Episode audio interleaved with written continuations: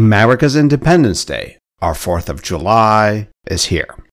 But in Adams' own lifetime, he went to his grave insisting that no, July 2nd was the day of independence, not July 4th.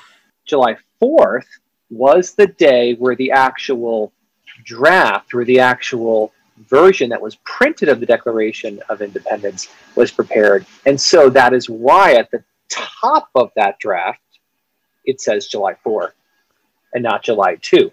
The mm-hmm. Olive Branch petition was actually declared, and this is another fun date, on July 5th.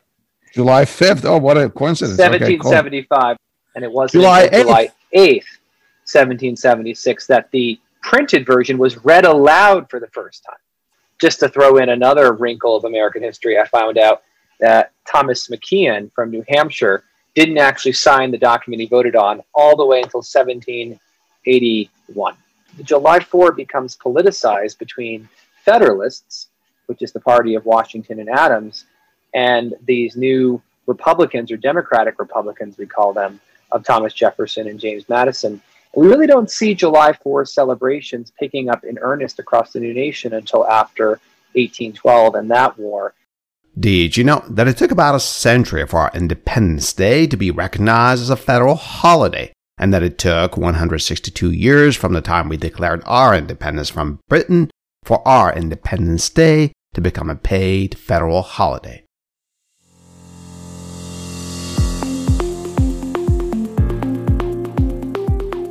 Hey there, news peelers. Today is June 30, 2023, and this is Adele, your host at the History Behind News podcast. Aren't you tired of the repetitive news on TV and social media? They just go over the same dramatized developments all day long. Do you ever wonder what happened before our news? I mean, how do we get here? They say if you don't know your history, you're bound to repeat it. So while others cover the news, I uncover its history. I call this peeling the history behind news, which we accomplish in weekly conversations with distinguished scholars who delve deep into history to give us their fascinating perspectives from our past. I'm committed to making in depth history that are researched and written by scholars, enjoyable and accessible to everyone. So grab a cup of coffee or your favorite drink or both and let's get into it.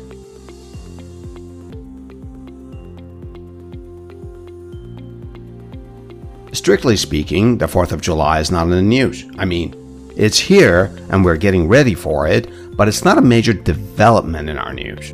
So, why are we peeling the history behind the 4th of July? The reason is that it's distinctively an American holiday, and its celebration has much to do with our identity as Americans, a subject that is becoming more and more important in the highly polarized atmosphere of not just our politics, but also our culture. Here are some questions that are important to answer. For example, has the meaning of the 4th of July changed since 1776? Did it mean different things to different Americans? Does this still have a different meaning for different Americans? And when did the celebration of the 4th of July start anyway? To get some answers for these questions, I spoke with Dr. Thomas Balcerski, a professor of history at Eastern Connecticut State University. For the academic year of 2022 2023, Dr. Balcerski was the Ray Allen Billington Visiting Professor in U.S. History at Occidental College and a long term fellow at the Huntington Library, where I had the pleasure of attending one of his lectures. Dr. Balcerski has taught courses on early American history, U.S. presidents and first ladies, and the history of the Democratic Party from Thomas Jefferson to Joe Biden. To learn more about Dr. Balcerski, you can visit his academic homepages at Oxy and Eastern Connecticut, the links for which are provided in the detailed caption of this episode.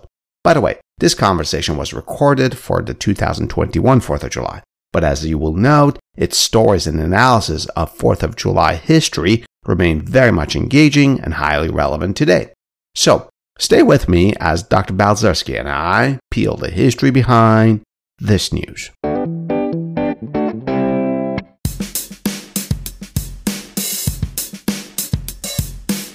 Professor Balcerski, it is such a pleasure to have you on our show again. Thank you for taking the time for this conversation with me. So, America is about to celebrate the 4th of July. My family and I are having uh, the extended family over in our backyard uh, for barbecue. So, but there's a little bit of a curious history here. John Adams, who was very involved in pushing for independence and was in fact on the committee for drafting the Declaration of Independence along with uh, Benjamin Franklin and Thomas Jefferson, wrote to his wife, Abigail Adams, that the 2nd of July, 1776, will be the most memorable in the history of America and will be celebrated by succeeding generations as the great anniversary festival. It ought to be solemnized with pomp and parade, with shows, games, sports, guns, bells, bonfires, and illumination, and so forth and on. Professor Balcerski, why is John Adams talking about the 2nd of July instead of the 4th of July? What is that all about? Oh, glad to be back, Adele, and uh, nothing like cranky old John Adams. Pleasure to have you back. And yeah, John Adams, you're right. Uh, I remember my high school textbook, Thomas Bailey's The American Pageant, which I think is actually still taught. It's uh, now co authored by David Kennedy, uh, mm-hmm. emeritus at Stanford, described John Adams as frosty. And I sometimes hold on to that characterization of this frosty uh, descendant of a Puritan who we might call today a stickler for the rules and for etiquette and certainly for the accuracy of history. Exactly. And so we shouldn't be surprised then that what John Adams was talking about was the very moment of the vote, of the vote in the Continental Congress. What vote? Which, well, in which independence was declared. So he's talking about the day that the members of the Continental Congress first approved this Declaration of Independence, July 2nd. It wasn't on July 4th? No, it wasn't. And so that what's what's interesting here is that, you know, we're now multiple centuries removed away from this event, but in Adams's own lifetime, he went to his grave insisting that no, July 2nd was the day of independence, not July 4th. But he died on July 4th uh, on the same day as as Thomas Jefferson. Oh, we'll we'll get to that. And in we'll fact, if that. anything, if anything, that's the irony of the whole thing is that John Adams's very life and death, in essence, undid his own frostiness, and it forced him essentially, by fact of history, to accept that indeed July Fourth would be the day uh, that all Americans would celebrate. And in fact, yes, John Adams was in a very small minority who believed that July 2nd should be the holiday.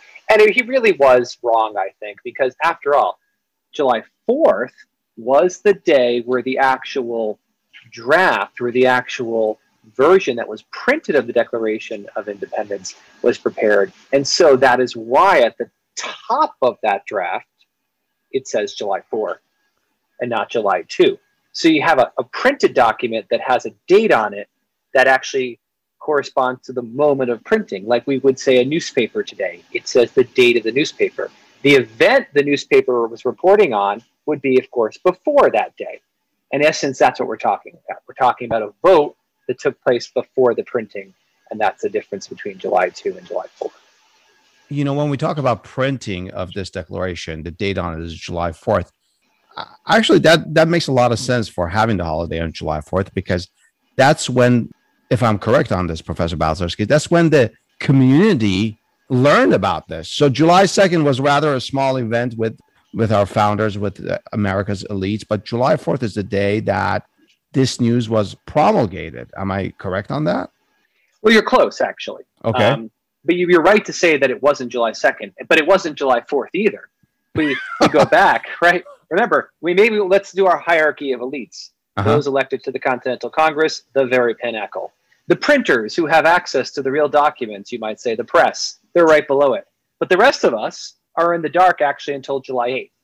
And it wasn't July 8th. July 8th, 1776, that the printed version was read aloud for the first time. Whoa. So the date on the printed version is July 4th, and the public learns about this on July 8th. Right, because back to my now I realize flawed analogy about the newspaper, it doesn't show up in a newspaper right away. In fact, it will take, in some cases, weeks and months uh, for the full text to circulate in print in the various newspapers across the colony, because, colonies, because of, and the new states, because of the pace of uh, the slow pace of travel at, at that time in the 1770s. Interesting. Um, when we talk about elites and you know America's elite uh, eventually signed this document, as I understand it, they didn't sign it on July 4th either, right? That took a while. It's uh, another great point because then now we're into August. By the way, it's, it's probably August 1776. August, right, August the 2nd is when it began with those signatures, and because it's the Continental Congress that had voted, if those members were no longer in Philadelphia by August, they don't actually then have the ability to sign it. And so, just to throw in another wrinkle of American history, I found out that Thomas McKean from New Hampshire didn't actually sign the document he voted on all the way until 1781. Oh my goodness, five years later. So when they talk about the signers of the Declaration of Independence, we might put an asterisk saying when. When. now, again, going back to this point that we made about the elites signing or the elites convening uh, for the Declaration of Independence. When we talk about it in high school, we visualize this great unity, this union of Americans coming together for the Declaration of Independence. Was it so? It's a it's a nice idea. The Continental Congress itself is at this time really the manifestation of this new nation that's being formed. But the Continental Congress, much like our United States Congress, was by no means united. Uh, so I always like to say to my students the United States is the goal. It may also be the name, but it's the goal that one wants to achieve. I love that. The United States was the goal, was the aim to get to. So, right. was there conflict to get to that aim? Well, I mean, we can we can discuss it, but let's just look at, for example, those uh, fifty, what is it, fifty six signers of the Declaration of Independence. They come from the several colonies, than states, and they are represented at the time based on population. So, Virginia had the and and Pennsylvania, followed uh, by New Jersey, actually had the one, two, and three. Uh, highest numbers of, of signers. Uh, and I think Virginia, I believe, had a total of, I want to say, seven. Uh, whereas Rhode Island, the smallest state, had only two signers.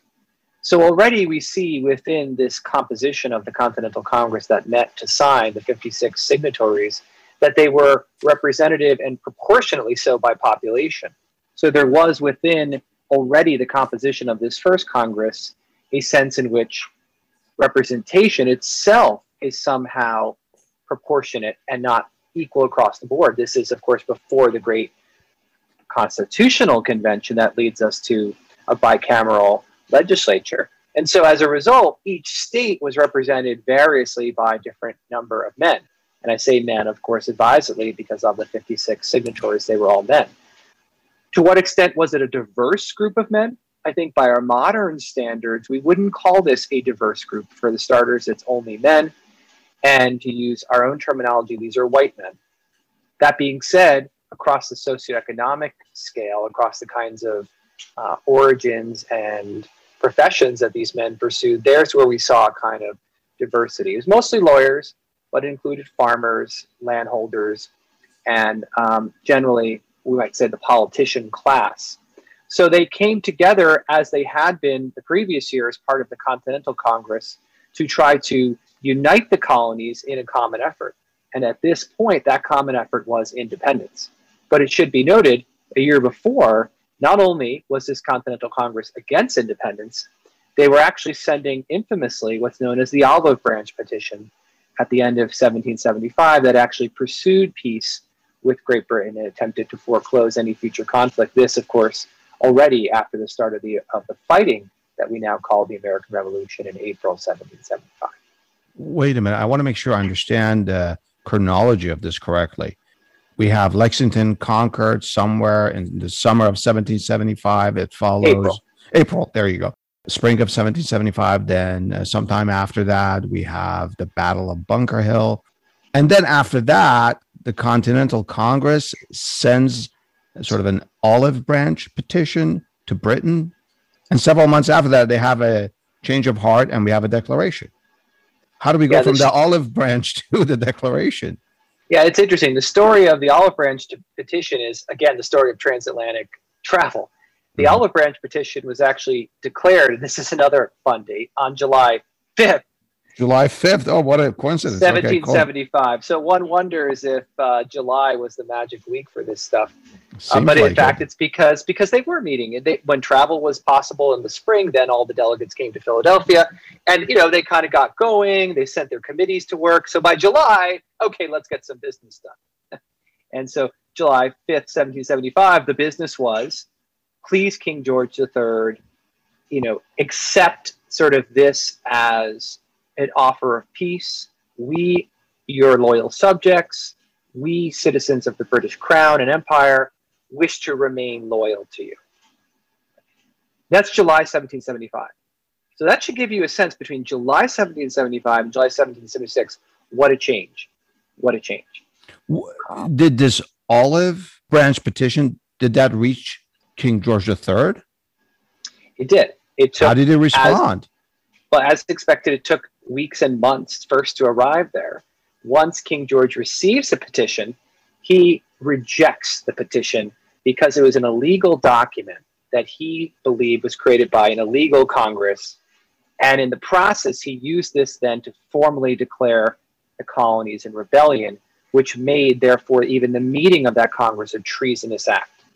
Now, that then takes time to get back to the colonies to get their answer and to then understand for themselves uh, that really something had changed in the nature of this relationship between mother country and colonies, and that therefore this Congress, which had been flailing for a direction, would have to would have to find a new course. In a way, it seems like George III helped give the colonists focus in where they were going by essentially Well- saying, go ahead. Yeah, I, and I would just clarify that the members of the Continental Congress, because I think this gets us into a point we wanted to talk about today, which is just how many colonists were loyal to the crown and remained loyal throughout the war. We call these, of course, the loyalists. Was it a big percentage? Yeah, historians work on this exact question to try to answer it, and um, I've seen different percentages, but I think you can measure it at sort of the start of the war versus the end of the war. And I think the percentage I'm going to give you is based on as the war concludes, sort of who's on the losing end, who leaves the colonies, who is forced to uh, essentially renounce uh, this uh, this land they had been in, and that is between 10 and 15 percent is the estimate. 10 Oh. and 15 percent. That's that's a big number. It is. It's of course a much smaller number than at the start of the war. Yeah, and we don't have polling, or we don't really have a way to scientifically measure it. But again, historians' estimate there is much higher. That at the start of this this fighting, uh, the majority of Americans, of course, were loyal to the crown in 1775. If the majority of the Americans were loyal to the crown in 1775, how do we get to the Declaration of Independence on July 2nd? Um, did the 13 colonies come together quickly, or was there a lot of, um, you know, arm twisting here? Yeah, it's a good it's a good question because this is um, also the subject of an excellent book by David McCullough called 1776, where he breaks down uh, the events of that important year, start starting in January 1776, and takes us month by month. And 1776 begins with, you might say, um, an explosion of not a bomb physically, but of a kind of literary bomb, and that is Thomas Paine's Common Sense. Oh, And- yes. Yes, and of course, it was first published in January of 1776, right as this new year that we now know to be so important uh, came into into light. And it was a 47-page pamphlet that advocated independence of Great Britain using language that was clear and persuasive, making arguments that were both moral and political, and at the end, calling for the common people to sort of recognize ultimately that their loyalty lay not with the crown, but with this new nation that was struggling to come into, into being. So, so in a sense, Paine was speaking to the masses, but of course he was also speaking directly to those delegates who the summer before had sent the olive branch petition.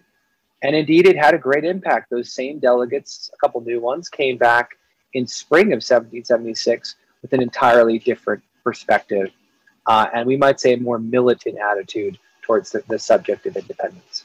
Thomas Paine was a British subject. Did he live in uh, in America at the time that he wrote his uh, Common Sense pamphlet? Yeah, he did. He was an English immigrant, like so many uh, yeah. the colonists, whether recent or a generation or so removed. But he came specifically for economic opportunities, like other colonists. He came to the Pennsylvania colony, and he had uh, with him uh, not much. He had essentially, you might say, just the the um, genius of his mind and a pen in his hand because he was poor, he was destitute, and he got his lucky break thanks to uh, one of our most famous of the founding fathers, Benjamin Franklin, who actually was also the one who published and printed this this pamphlet of Thomas Paine's. You mentioned beginning of the war and end of the war, and how um, the percentage of Americans loyal to the crown changed. It, it decreased significantly. Were there common, everyday, ordinary Americans that were not helping the cause? Uh, I ask this question because I've heard stories about uh, farmers or other business people that were essentially just going for opportunities. Uh, which which side, whether Continental Army or the British Army, uh, makes sense at the time. Are there any stories that may surprise us Americans today? I think it's an interesting question since already we're assuming a unified American people. And in the assumption of the question, there's also the sense that all Americans would benefit from the uh, onset of independence. And if there's one group, you might say, within the colonies at this time that would not benefit from independence, it would be the enslaved African American population. Yeah. And after all, uh, as we'll get to later, I'm sure, slavery is only going to grow and deepen and worsen as a problem in American society after independence. And it can be argued, too, that uh, the, the very power that is given to this new nation as a result of independence will enable it to explode its economic conquest of new lands, dislocating Native American peoples, and bringing upon this institution. And that's the second group that I would say uh, did not stand united behind the colonial independence project, and that would be Native American populations, who, for the most part, for the most part, supported the adversaries of the United States in this war, the British. Uh, and indeed, some of the most painful episodes of the American Revolution itself have to go have to do with the Continental Army marching into native lands, destroying villages, and beginning a conquest of, of parts that were further west of, of the, the, the, sea, the seaboard colonies, and really setting again a stage for um, settler colonial dispossession. So it seems like we have two groups who would be, who, who both in, in principle and in fact did not benefit from the Project of Independence. But to your point, too, if we even want to look at your everyday English or Scotch Irish or German immigrant, who are probably the three largest ethnic groups to European ethnic groups to be in the colonies, there is a question about do they benefit? Even so, with the privileges that will come with democracy later on, a generation later. And the answer has to do really with where are they? Because the American Revolution and the War for Independence begins in, well, Massachusetts. It starts in New England, which is heavily related, uh, relying upon commerce and trade with Europe. And it ends in um, the Chesapeake Bay at a place that's called Yorktown mm-hmm. uh, after a campaign through the southern colonies, which was predominantly relying on agriculture and plantation style labor. So, in the moment, uh, it might be said that if you're a southerner in 1776, the war hadn't come home yet.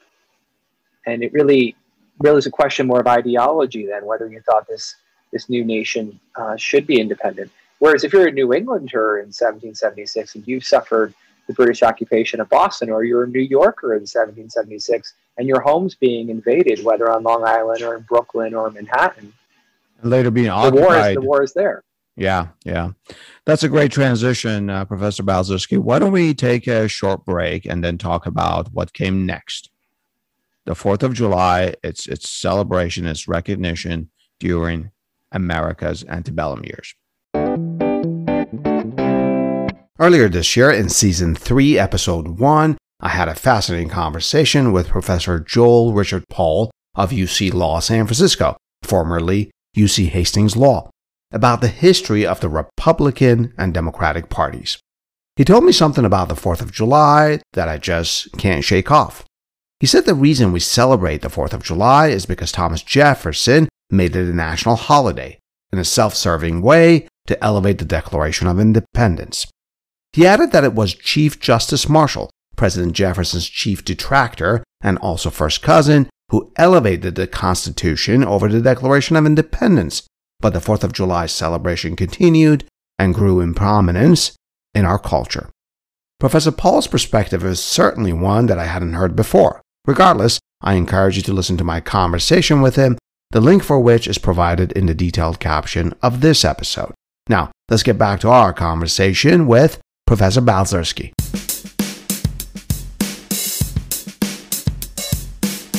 Professor Balcerski, we talked about the Declaration of Independence and the Revolutionary War uh, that continued on for some seven years after it. But in this conversation, as you alluded, Americans lived in America for generations, but were not legally considered Americans, were excluded from all of this. And I'm talking about African Americans, Black America.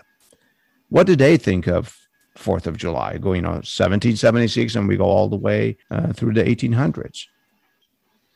Yeah, I'd like to talk about that question since it builds upon our conversation, the previous subject. But I want yes. to first begin with the notion of celebrating the Fourth of July itself, mm-hmm. since it may be assumed by your listeners that from the moment of independence, from the reading aloud of the Declaration to uh, our present day in 2021, that each year there would be some kind of recognition or celebration.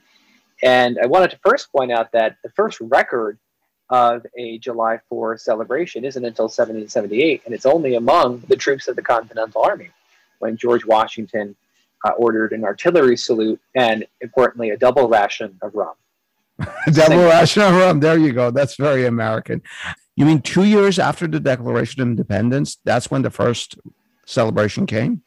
And then from there it isn't widely celebrated for political reasons because it, it the, july 4 becomes politicized between federalists which is the party of washington and adams and these new republicans or democratic republicans we call them of thomas jefferson and james madison.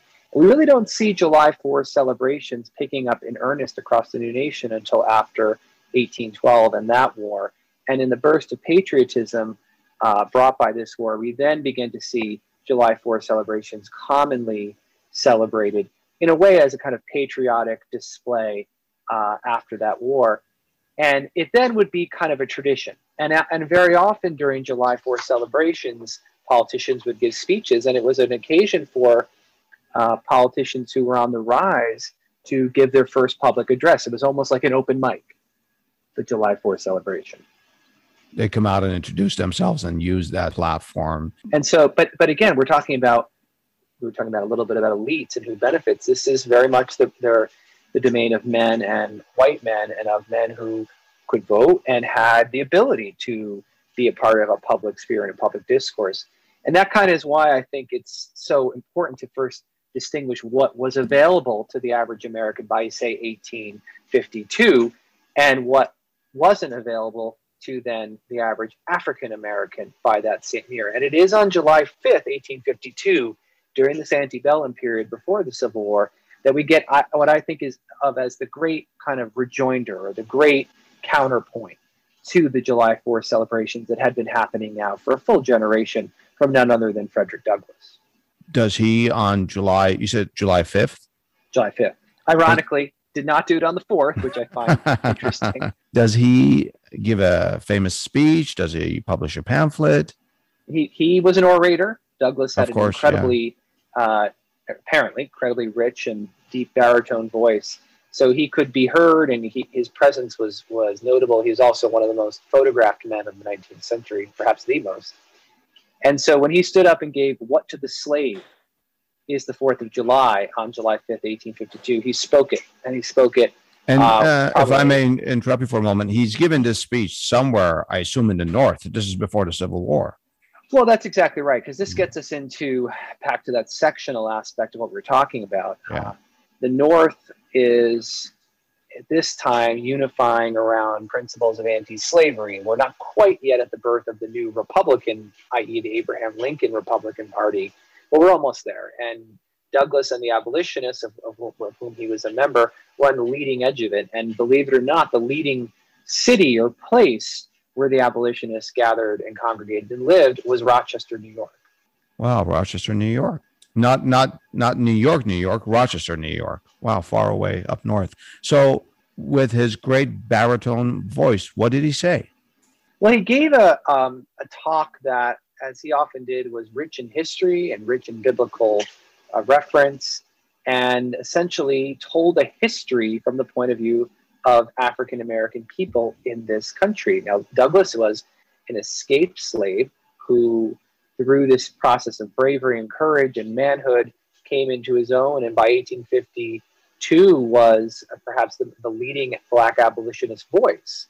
So when he says in his speech, in his in his uh, conclusion, the most famous of lines that uh, this Fourth of July is yours, not mine.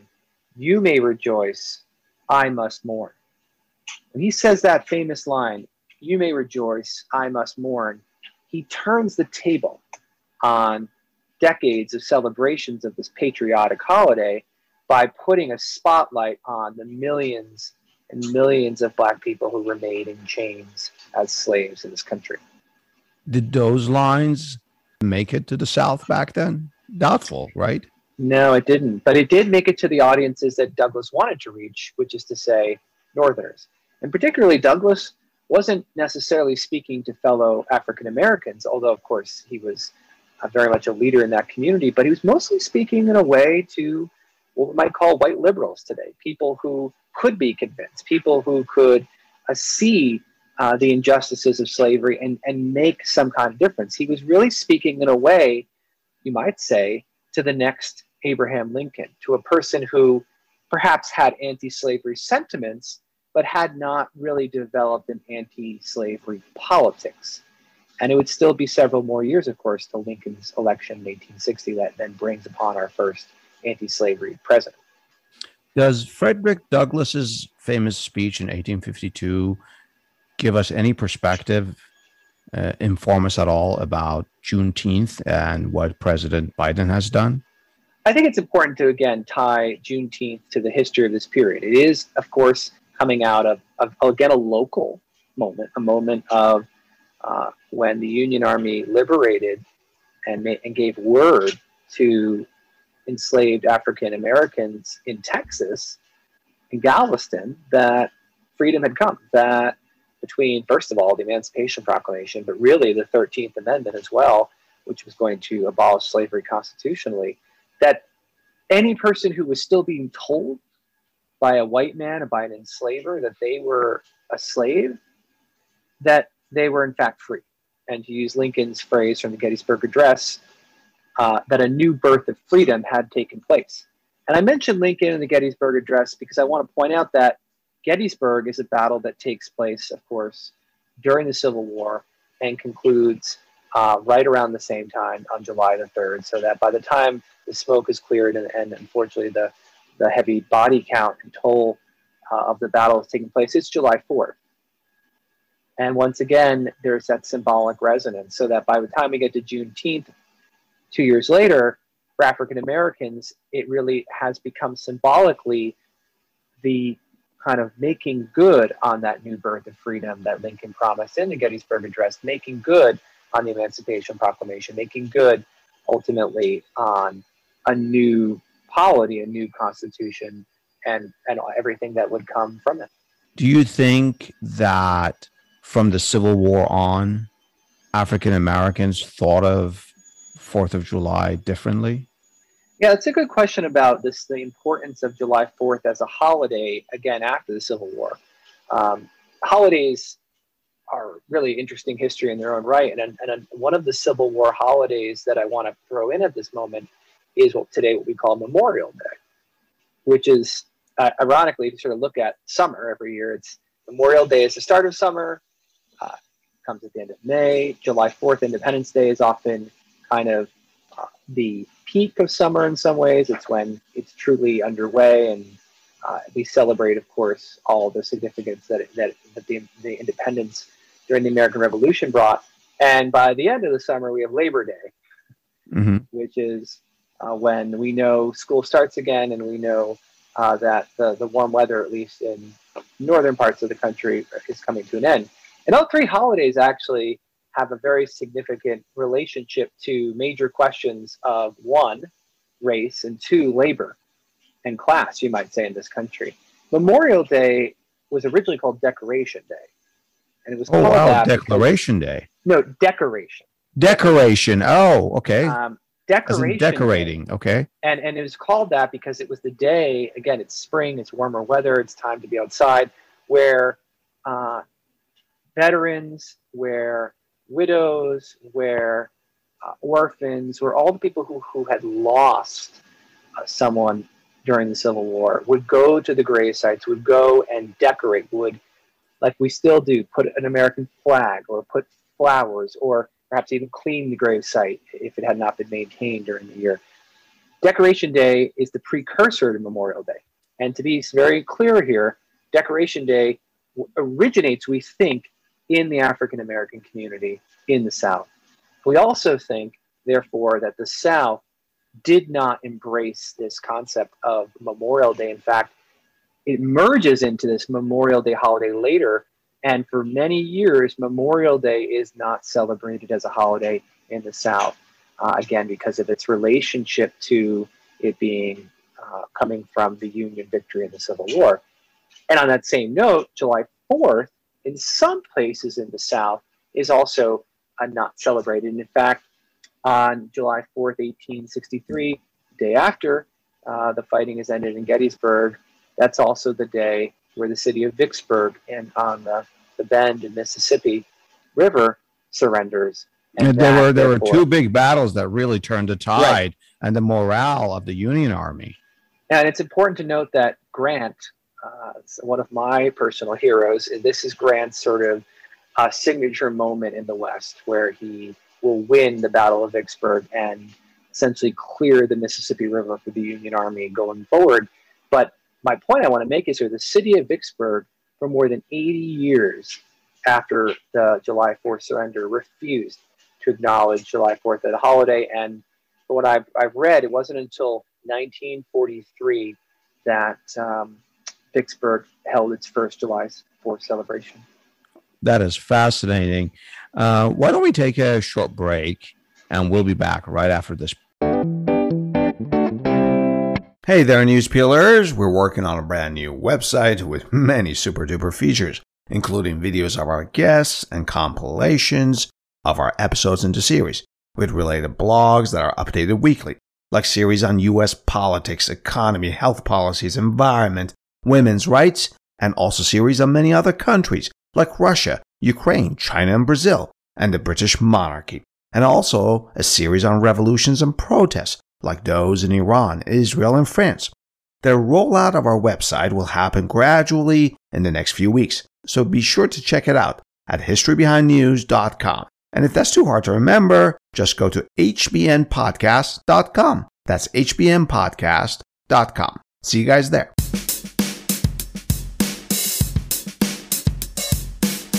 Professor Balcerski, we talked about sectional differences, the South, uh, the North, especially uh, around the Civil War period. And there are a lot of regional differences here in their acknowledgement, recognition of Independence Day. So, at what point does the 4th of July become nationally recognized, celebrated as our day of independence? It's back to my hero, Ulysses S. Grant. who, Your hero. it's said, wanted to dine in Vicksburg to celebrate the 4th in 1863. And fittingly, then, as president, after he's elected in 1868 and takes office in 1869, one of Grant's first actions is to sign uh, the legislation that his Congress had passed, his Republican Congress had passed, making July 4th a federal holiday. So it was part, actually, if you want to look at it, of an effort by this new uh, Republican, radical Republican, we call them still, Congress, to reimagine uh, and to transform the landscape of patriotism. And while July 4th had been regionally significant, it became nationally significant under the Grant administration when in 18, 1870 it became the first federal holiday. And it also is beginning of a kind of modern bureaucracy where federal employees would would start to get some time off and days off. This is, as I said, labor Labor Day gets us into a whole nother history of unionism and the gains that organized labor has made in this country. But in 1870, when Congress passed the bill, this federal holiday, it was an unpaid federal holiday. So it's interesting too that uh, it, unpaid federal holiday. That's un-American. you know, it, when, it really is. When uh, President Grant signed this bill to make uh, the Fourth of July a national holiday, and I think you alluded to this in the previous segment, there was pushback from the South. Well, not, I, not so much in that. I mean, it was that. See, the thing about Grant's first term is that the Republicans controlled House, Senate, and White House. They could do whatever they want. They did. This is the time when they're passing the 14th Amendment. They give citizenship rights to African Americans. And the 15th Amendment, that same year. I mean, the 15th Amendment and the 4th of July were signed in the same year, 1870, as holidays and constitutional amendments, respectively. Is there, is there any special meaning to the word independence and the Declaration of Independence and our Independence Day? That has morphed over the years. The Declaration of Independence is our independence from Britain. But has that term changed to different Americans? Uh, that we're wildly different than the population that lived in 1776. I like to first start with some of the terms we use for these major events, right? The American Revolution, the Civil War. Uh, during the American Revolution, the notion that what was happening was really more of a civil war between, on the one hand, patriots and on the other hand, loyalists. A civil kind war. Been, oh, interesting. Okay. Yeah, it's kind of been lost in this patriotic gloss. Again, back to our earlier point that all Americans somehow supported this independence. Knowing now, as we learned today, that that was not the case, we can really begin to see the American Revolution as a kind of civil war between those who wanted to be independent and those who wanted to be loyal to the crown. So, similar, similarly, the Civil War, the one which which was called the War of the Rebellion, by the way, for, for decades, and it wasn't until the 20th century that the modern usage of the Civil War becomes operative and adopted and, and frankly now normalized. Was called the War of the Rebellion even rebellion even in official documents? Well, if you actually look at the, the published records, it's actually uh-huh. official records of the War of Rebellion, which any university library worth its salt has these massive green tomes with gold lettering on it. That's the phrase on it. Oh, interesting. And, and, and so, you know, rebels and the rebellion, th- those were the phrases used by, of course, Union of course. forces and, and politicians in the North during the war. And it was never, it was only rarely in the time referred to as a civil war, but certainly not the civil war, right? Mm-hmm. Because it gets gets back to like World War One, right? World War One's not called World War One until it's called the Great War. Two. Yeah, yeah, right. And there's a similar process, but but actually it, it gets us into reunification and this process of reunion that in the softening of the differences between North and South decades later, part of what is glossed over is the very name and then there's a transformation of it from the very war, name of the Declaration uh, of no, no, no, no of the, of, of, the Civil War. Oh, I see. But in the pro, but see, I think this is what I'm getting at. In the process, as the Civil War is glossed, as it's all about the old veterans coming back and shaking hands across Pickett's charge, as they did year after year into the 20th century, it lays the groundwork for the July 4th holiday being uh, sort of a national patriotic display And it, it is not coincidental that when, when Franklin Roosevelt makes July 4th a paid federal holiday uh, in 1938, that by that time, that generation, the Civil War generation, had entirely uh, passed away and and by which which allowed him which which gave him more leeway to make that a paid holiday. And do you think when he made it a paid holiday there was an uptick in celebration and observance? Probably was. Yeah i, I think actually again what i've read is that the south uh, if you if you read oral histories or just sort of southern uh, southern literature and memoir uh, people talk about how they don't they, when they were growing up in the 20 early 20th century they didn't celebrate the fourth in most places in the South. And it really isn't until the era, yeah, it really isn't until the 30s and 40s, and actually gets to the patriotism of World War II. I mean, World War II actually did a lot to uh, bring a new kind of national patriotism into display. And this is, of course, the era where we get the reading now uh, in our schools of the Pledge of Allegiance. Eisenhower will add the phrase under God as he would, but this is still uh, for the first time where Americans are beginning to see themselves uh, fully as part of a nation. And again, it has a lot to do with the long, decades long process of uh, what we still call reunion and reunification between North and South. Let's take a break here. Stay with me and Professor Balcerski as we get into the perspective. The History Behind News podcast is available on all your favorite podcast platforms. Of course, we love your reviews and ratings of our podcast, especially on Apple and Spotify. And remember, don't keep us to yourself. Tell a friend about the History Behind News podcast.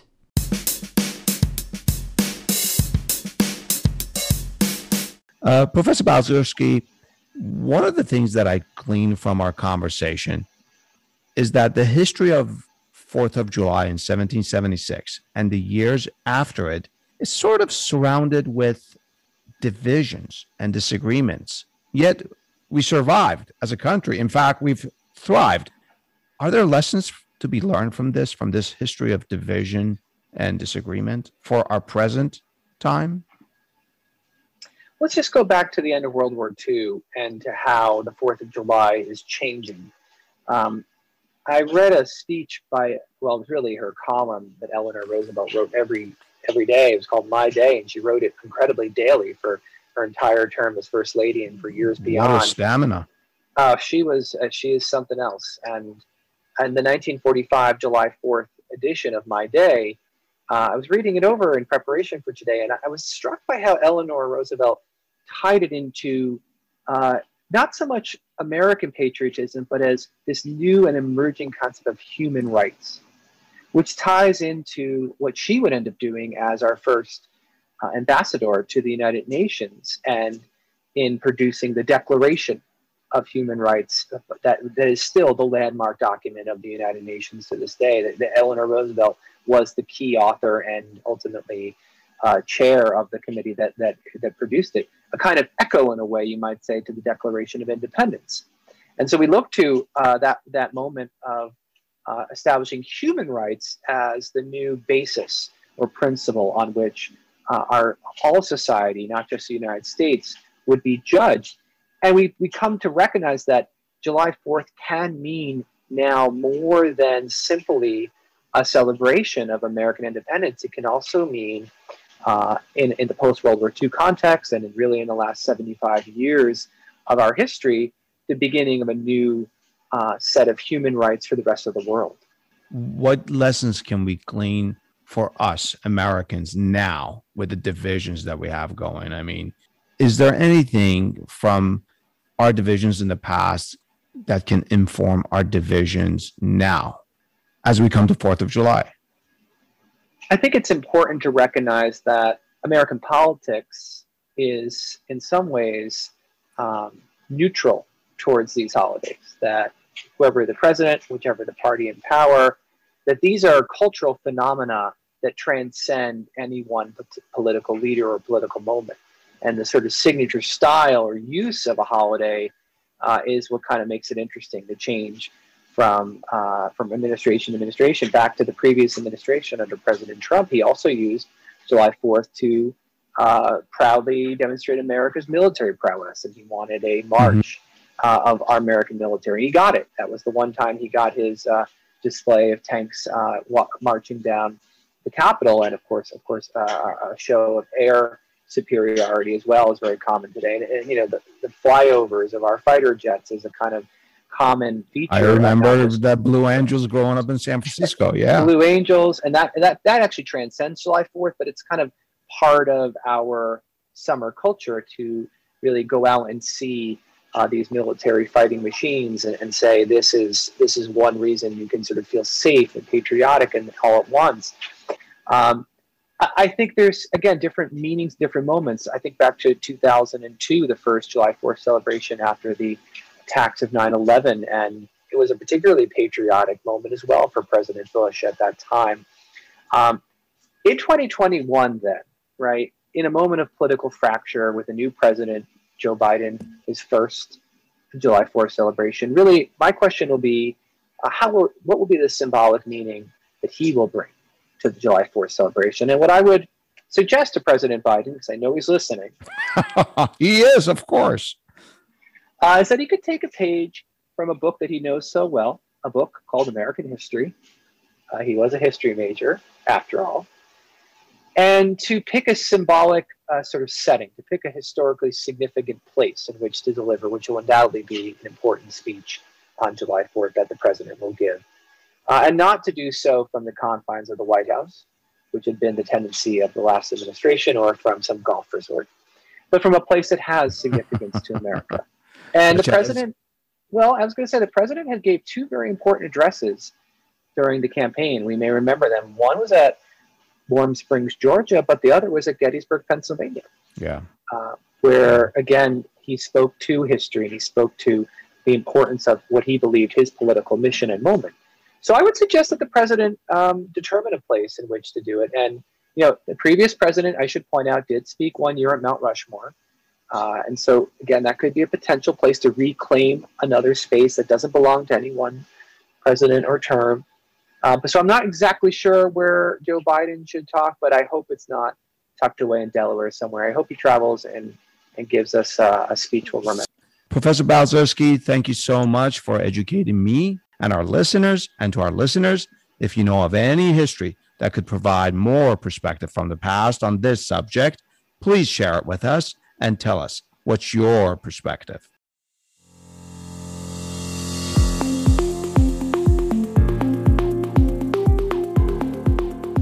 The opinions and statements of our guests are their own. We neither agree nor disagree with them.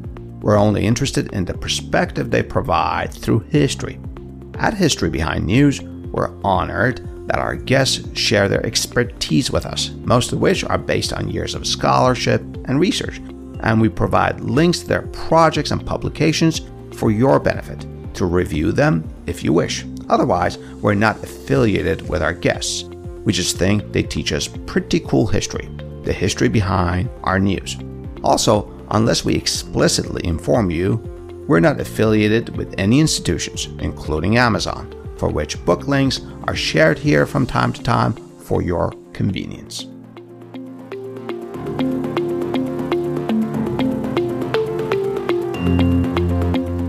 Finally, as a reminder, we don't do news here at History Behind News we peel the news for the history behind it. And our mission is not to provide a complete account and analysis of the past, rather, is to highlight some issues and incidents in our history that may poke and prod your discerning minds into seeking some perspective for our news. And if you disagree with our take on history, well, then it means we've succeeded in getting you to think about the history behind news. And of course, share your thoughts with me by leaving your comments on Twitter or sending an email to Adele at historybehindnews.com. I love to hear from you. I love to learn from you. Until next time, this is Adele with History Behind News, a history podcast for our news.